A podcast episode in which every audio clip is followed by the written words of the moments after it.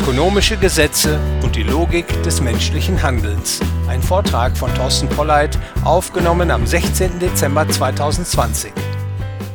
Wir alle kennen Naturgesetze. Beispiele sind das Gesetz der Schwerkraft, das Gesetz zur Erhaltung der Energie oder das Ohmsche Gesetz. Unter Naturgesetzen versteht man allgemeingültige Aussagen über notwendige Zusammenhänge zwischen Naturerscheinungen. Naturgesetze gelten gemeinhin, sie werden weder räumlich noch zeitlich in ihrer Gültigkeit beschränkt. Derartige Gesetzmäßigkeiten lassen sich, vereinfacht gesprochen, als Theorien auffassen, die als abschließend bestätigt eingestuft sind. Ich sollte hier anfügen, dass moderne Wissenschaftler meist nicht von Gesetzen, sondern von Hypothesen oder Modellen sprechen, eine Folge der wissenschaftlichen Diskussion.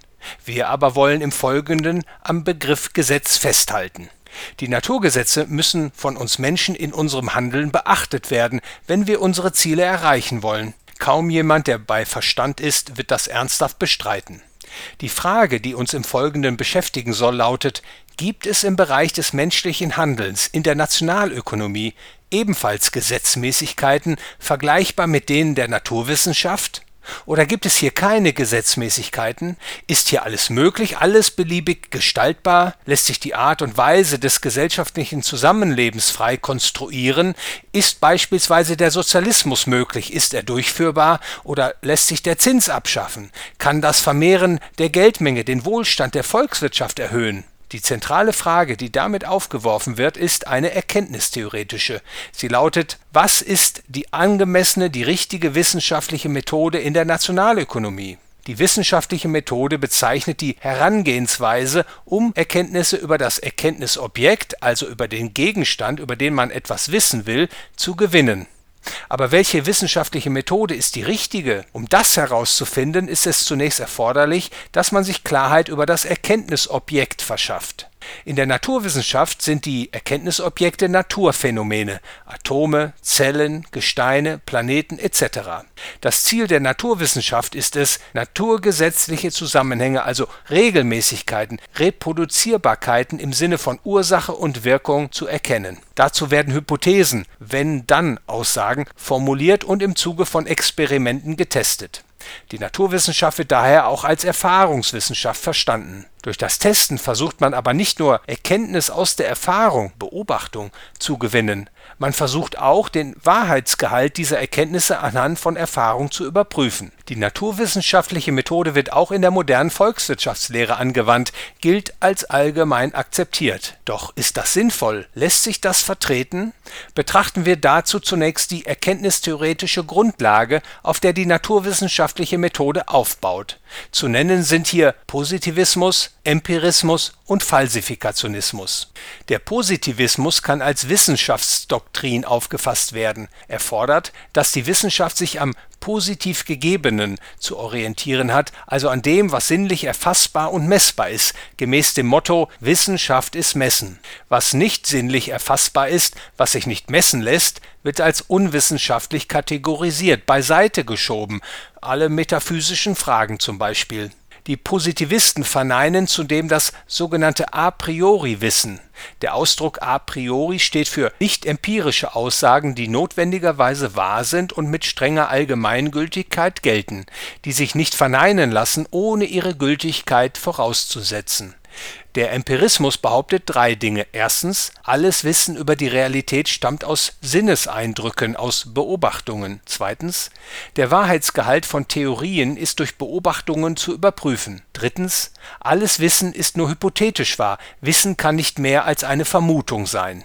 Der Falsifikationismus geht auf den kritischen Rationalismus von Karl Raimund Popper zurück der kritische Rationalismus ist wie der Empirismus der Meinung, dass das Wissen aus der Erfahrung stammt und dass erfahrungswissenschaftliche Aussagen der Überprüfung durch Erfahrung bedürfen Allerdings lehnt der Falsifikationismus das Verifikationsproblem des Empirismus ab, den Anspruch also, dass durch Erfahrung der Wahrheitsgehalt einer Hypothese abschließend festgestellt werden kann. Popper argumentiert, dass es bestenfalls möglich sei, eine Hypothese nicht zu verwerfen, sie nicht zu falsifizieren, dass es aber niemals möglich sei, sie ein für allemal als wahr zu bestätigen, sie zu verifizieren Man kann nämlich nie sicher sein, so Popper, dass eine Hypothese, die heute als bestätigt gilt, nicht doch künftig, wenn neue Beobachtungen gemacht werden, abgelehnt werden muss. Weil absolute Wahrheit nicht gewonnen werden kann, sagt Popper, sollen im Zuge von Versuch und Irrtum falsche Theorien aussortiert und durch bessere ersetzt werden. Das ermöglicht Wissensfortschritt. Man kommt der Wahrheit näher, kommt ihr immer näher, wenngleich auch abschließend wahre Erkenntnis nicht erreichbar ist. Ich möchte nun eine kurze Kritik am Empirismus und Falsifikationismus formulieren. Rufen wir uns dazu zwei Kernaussagen des Empirismus in Erinnerung. Alle Erkenntnis stammt aus der Erfahrung und der Wahrheitsgehalt einer Theorie wird anhand der Erfahrung überprüft. Wie begründet der Empirismus diese Aussagen? Die Aussage, alle Erkenntnis stammt aus der Erfahrung, lässt sich nicht durch Erfahrung abschließend begründen. Der Grund ist das sogenannte Induktionsproblem. Aus einzelnen Beobachtungen lässt sich aus logischen Gründen keine Allgemeingültigkeit ableiten. Der Empirismus behauptet folglich etwas, und zwar alle Erkenntnis stammt aus der Erfahrung, was er selbst gar nicht begründen kann bzw. dem er widerspricht. Ein weiteres Problem des Empirismus ist das folgende. Die Empiristen stellen Hypothesen auf, sogenannte Wenn-Dann-Aussagen, und überprüfen ihren Wahrheitsgehalt mit Beobachtungen. Nehmen wir an, die untersuchte Hypothese wird bestätigt. Ist sie dann verifiziert? Die Antwort ist nein, denn es kann ja sein, dass künftige Beobachtungen sie widerlegen. Und was ist, wenn die Hypothese nicht bestätigt wird? Ist sie dann widerlegt? Nein, denn es kann ja sein, dass die Hypothese durch künftige Beobachtungen gestützt wird. Man erkennt, der Empirismus ist nicht nur in sich widersprüchlich, er kann auch keine abschließenden Wahrheitsaussagen bereitstellen. Er kann nur zeigen, dass etwas in der Vergangenheit so oder so war, aber daraus lassen sich keine Gesetzmäßigkeiten ableiten. Der Falsifikationismus behauptet mit einem absoluten Wahrheitsanspruch, dass eine Hypothese nicht verifizierbar ist, dass sie bestenfalls nicht falsifizierbar, also nicht verworfen werden kann. Doch diese Aussage lässt sich mit dem Falsifikationismus nicht begründen, sie widerspricht ihm sogar. Denn wie kann die Behauptung absolute Gültigkeit beanspruchen, wenn, wie es der Falsifikationismus ja behauptet, eine Aussage sich bestenfalls bis auf weiteres nicht widerlegen lässt, sie aber niemals als verifiziert gelten kann? Hinzu kommt das Problem, dass Beobachtungen, die zur Überprüfung von Hypothesen verwendet werden, theorieabhängig sind. Es gibt keine theorielose Erfahrung, sondern Erfahrung wird stets auf der Grundlage einer Theorie gemacht.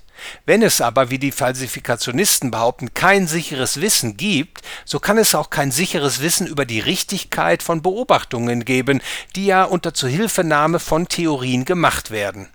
Die richtigen Theorien können sich schließlich im Zeitablauf ändern, und wenn das der Fall ist, werden sich auch die Beobachtungen ändern, denn sie hängen ja von der jeweils verwendeten Theorie ab. Man kann also nicht sicher sein, dass die Beobachtungen, die zur Überprüfung von Theorien Verwendung finden, die richtigen sind.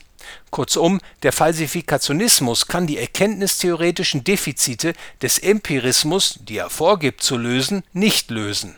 Die wissenschaftliche Methode, die in den Naturwissenschaften angewandt wird, hat, wie bereits gesagt, Einzug in die Volkswirtschaftslehre gehalten.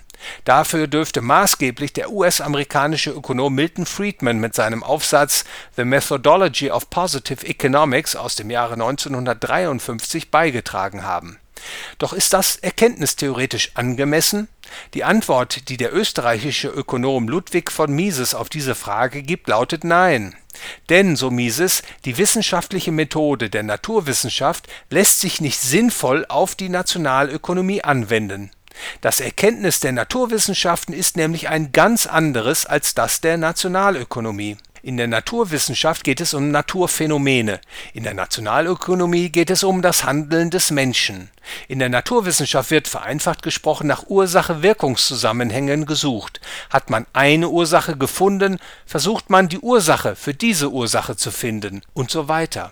Man sucht nach der Letztbegründung der Naturphänomene, die bislang jedoch noch nicht gefunden wurde.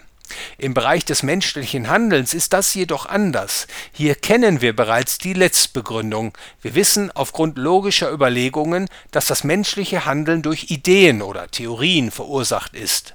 Wie erklärt sich das? Wollte man die Aussage, das menschliche Handeln wird durch Ideen getrieben, verneinen, so müsste man annehmen, dass das menschliche Handeln von anderen, von sichtbaren äußeren Faktoren bestimmt wird doch es ist bislang nicht bekannt, welche äußeren Geschehnisse physikalischer, chemischer oder physiologischer Art menschliche Ideen bilden und in welcher Weise sie die Werturteile der Handelnden beeinflussen. Es gibt bislang keine Erkenntnis, die uns sagt, dass der handelnde Mensch immer und überall auf einen bestimmten Impuls in einer ganz bestimmten Art und Weise reagiert. Selbst die überzeugtesten Positivisten erheben nicht diesen Wissensanspruch. Es lässt sich logisch auch gar nicht denken, dass sich die Ideen, die das menschliche Handeln bestimmen, durch externe Größen jemals erklärt werden können. Denn wenn das der Fall wäre, dann hieße das, dass sich das menschliche Handeln vorhersagen ließe. Das aber ist bei genauem Nachdenken unlogisch, ist denkunmöglich. Der handelnde Mensch ist ein lernendes Wesen, und man kann die Lernfähigkeit des Menschen nicht widerspruchsfrei verneinen. Wer sagt, der Mensch kann nicht lernen, der unterstellt, dass seine Zuhörer lernfähig sind, dass sie das, was er sagt, noch nicht wissen, es aber lernen können, sonst würde er es ja nicht sagen. Er begeht einen performativen Widerspruch. Und wenn man sagt, der Mensch kann lernen, nicht zu lernen, dann begeht man einen offenen Widerspruch. Wenn man also die Lernfähigkeit des Menschen nicht widerspruchsfrei verneinen kann, dann kann es auch keine homogenen, vergleichbaren Datenpunkte des menschlichen Verhaltens geben, wie man sie im Bereich der Naturwissenschaft gewinnen kann. In den Naturwissenschaften lassen sich reproduzierbare Experimente machen, Versuche unter gleichen Bedingungen Beispielsweise Chemikalie A wird mit Chemikalie B vermischt und das führt zu einer Reaktion C. Derartige reproduzierbare Experimente unter gleichen Bedingungen sind im Bereich des menschlichen Handels nicht möglich. Das menschliche Handeln findet stets unter einer Vielzahl von Einflussfaktoren statt. Es ist nicht möglich, einen Faktor zu verändern, während man alle anderen Faktoren konstant hält, wie es in naturwissenschaftlichen Laborexperimenten durchaus möglich ist. Zudem ist der Mensch lernfähig Weg, wie bereits aufgezeigt. Folglich ist jede Handlung eines Menschen, die man in der Vergangenheit beobachten konnte, einzigartig, nicht reproduzierbar, in einer Weise analysierbar wie die Datenpunkte eines naturwissenschaftlichen Experimentes. Ludwig von Mises zeigte damit auf, dass die Nationalökonomie nicht als Erfahrungswissenschaft, wie es die Naturwissenschaft ist, gedacht und praktiziert werden kann Folgerichtig fordert er einen methodologischen Dualismus, damit ist gemeint, dass die wissenschaftliche Methode in der Nationalökonomie eine andere sein muss als die, die in den Naturwissenschaften angewandt wird. Was aber ist die richtige angemessene wissenschaftliche Methode in der Nationalökonomie Mises argumentiert, dass die Nationalökonomie sich widerspruchsfrei als a priori Handlungswissenschaft begreifen lässt. Mises bezeichnet diese Methode als Praxeologie und dass sie ihre Erkenntnisse logisch-deduktiv aus dem Satz Der Mensch handelt abzuleiten vermag. Die Aussage, dass der Mensch handelt, mag trivial klingen, sie ist aber erkenntnistheoretisch von sehr großer Tragweite. Der Satz Der Mensch handelt ist unbestreitbar wahr. Man kann ihm nicht widersprechen, ohne einen logischen Widerspruch zu verursachen. Wer sagt Der Mensch handelt nicht, der handelt und widerspricht dem Gesagt, er begeht einen performativen Widerspruch. Der Satz Der Mensch handelt ist apodiktisch wahr, er gilt a priori. Seine Verneinung setzt seine Gültigkeit voraus aus dem Satz Der Mensch handelt lassen sich auf logischem Wege weitere wahre Erkenntnisse ableiten. Sie sind im Satz Der Mensch handelt gewissermaßen mitgedacht. Menschliches Handeln ist zielbezogen. Dieser Satz lässt sich nicht widerspruchsfrei bestreiten. Denn wer sagt, Handeln ist nicht zielbezogen, der handelt zielbezogen. Er hat ja das Ziel, den Wahrheitsgehalt der Aussage zu bestreiten und widerspricht dem, was er sagt. Menschliches Handeln erfordert den Einsatz von Mitteln oder Gütern. Beispielsweise komme ich nicht umhin, meine Stimmbänder einzusetzen, um meine Gedanken hörbar zu machen. Ein menschliches Handeln ohne Mittel gäbe es nicht. Mittel, die Güter, sind knapp. Wären sie nicht knapp, dann müsste man sie nicht bewirtschaften und dann wären sie keine Güter. Knappheit ist also im Satz der Mensch handelt schon mitgedacht, denn er impliziert den Einsatz von Mitteln. Zeit ist ein Mittel, um Ziele zu erreichen. Zeitloses Handeln lässt sich nicht sinnvoll denken. Wäre Handeln zeitlos, dann wären alle Ziele sofort und unmittelbar erreicht und man könnte nicht mehr handeln. Und das ist denkunmöglich. Ursache-Wirkung oder Kausalität ist ebenfalls im Satz Der Mensch handelt mitgedacht. Handeln bedeutet, dass der Handelnde davon ausgeht, dass er durch sein Handeln seinen Zielen näher kommen kann. Handeln impliziert damit die Gültigkeit des Ursache-Wirkungsprinzips. Aufgrund der Knappheit von Mitteln und die Zeit ist ein Mittel des Handelns, werden Gegenwartsgüter höher wertgeschätzt als Zukunftsgüter. Darin zeigt sich die Zeitpräferenz. Sie ist immer und überall positiv, sie kann niemals verschwinden, kann niemals negativ werden. Der Zins, Ludwig von Mises spricht vom Urzins, ist der Wertabschlag, den Zukunftsgüter gegenüber Gegenwartsgütern erleiden. Der Urzins, die Manifestation der Zeitpräferenz, ist stets positiv, er kann niemals auf Null fallen oder gar negativ werden. Handeln findet unter Unsicherheit statt, und zwar in dem Sinne, dass wir nicht sagen können, wie wir künftig handeln werden. Das folgt aus der unbestreitbaren Erkenntnis, dass der Mensch lernfähig ist. Wie bereits gesagt, der Satz Der Mensch ist lernfähig lässt sich nicht widerspruchsfrei verneinen das Eigentum verstanden als das Eigentum am eigenen Körper und den auf nicht aggressivem Wege erworbenen Gütern ist im Satz Der Mensch handelt ebenfalls mitgedacht. Es ist ebenfalls eine Kategorie des menschlichen Handelns. Es ist ein a priori. Ein paar kurze Worte an dieser Stelle zum erkenntnistheoretischen Status der Handlungslogik, angelehnt an die Arbeiten des Königsberger Philosophen Immanuel Kant Kant zufolge hängen die Erfahrungen, die wir Menschen machen, von unserem Erkenntnisvermögen ab. Die Gegenstände unserer Erfahrung müssen sich nach der Beschaffenheit unseres Erkenntnisvermögens richten, wenn sie Gegenstände unserer Erfahrung sein sollen wir Menschen schreiben also den Gegenständen unserer Erfahrung gewisse Eigenschaften vor. Wir machen Erfahrungen unter den Bedingungen des Erkenntnisvermögens.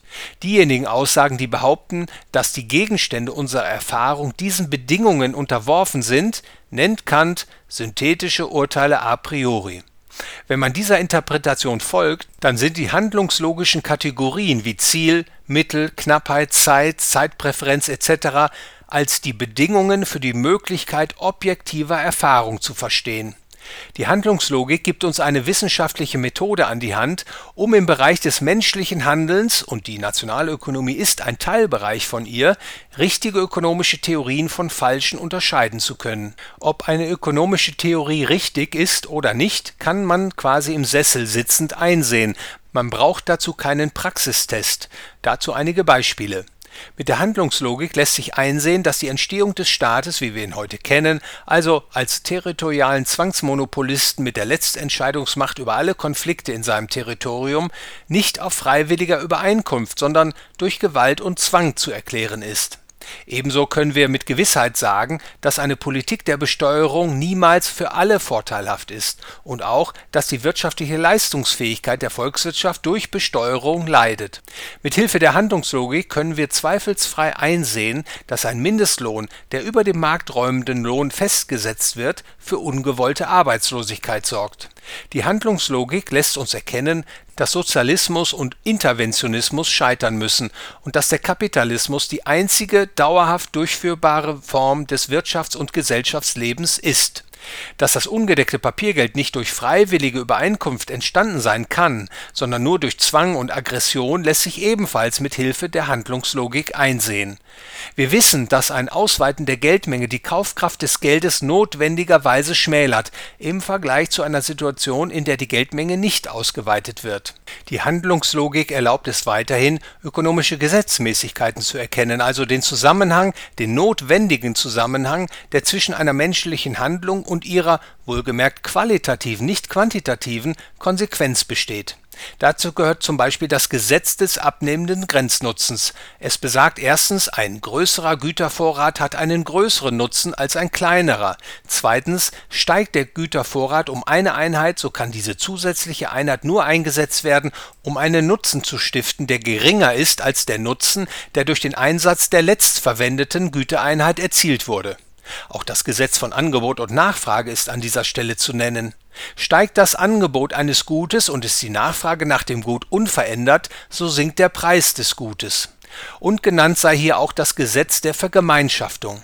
Wir wissen, dass die Menschen, ausgestattet mit einer Mindestvernunft, sich durch Arbeitsteilung besser stellen im Vergleich zum isolierten Wirtschaften, dass sie ihre materielle Güterausstattung verbessern, wenn sie mit anderen in Arbeitsteilung treten, und zwar nicht nur vorübergehend, sondern dauerhaft. Mit der Logik des menschlichen Handelns lässt sich der Werdegang der menschlichen Zivilisation verstehen.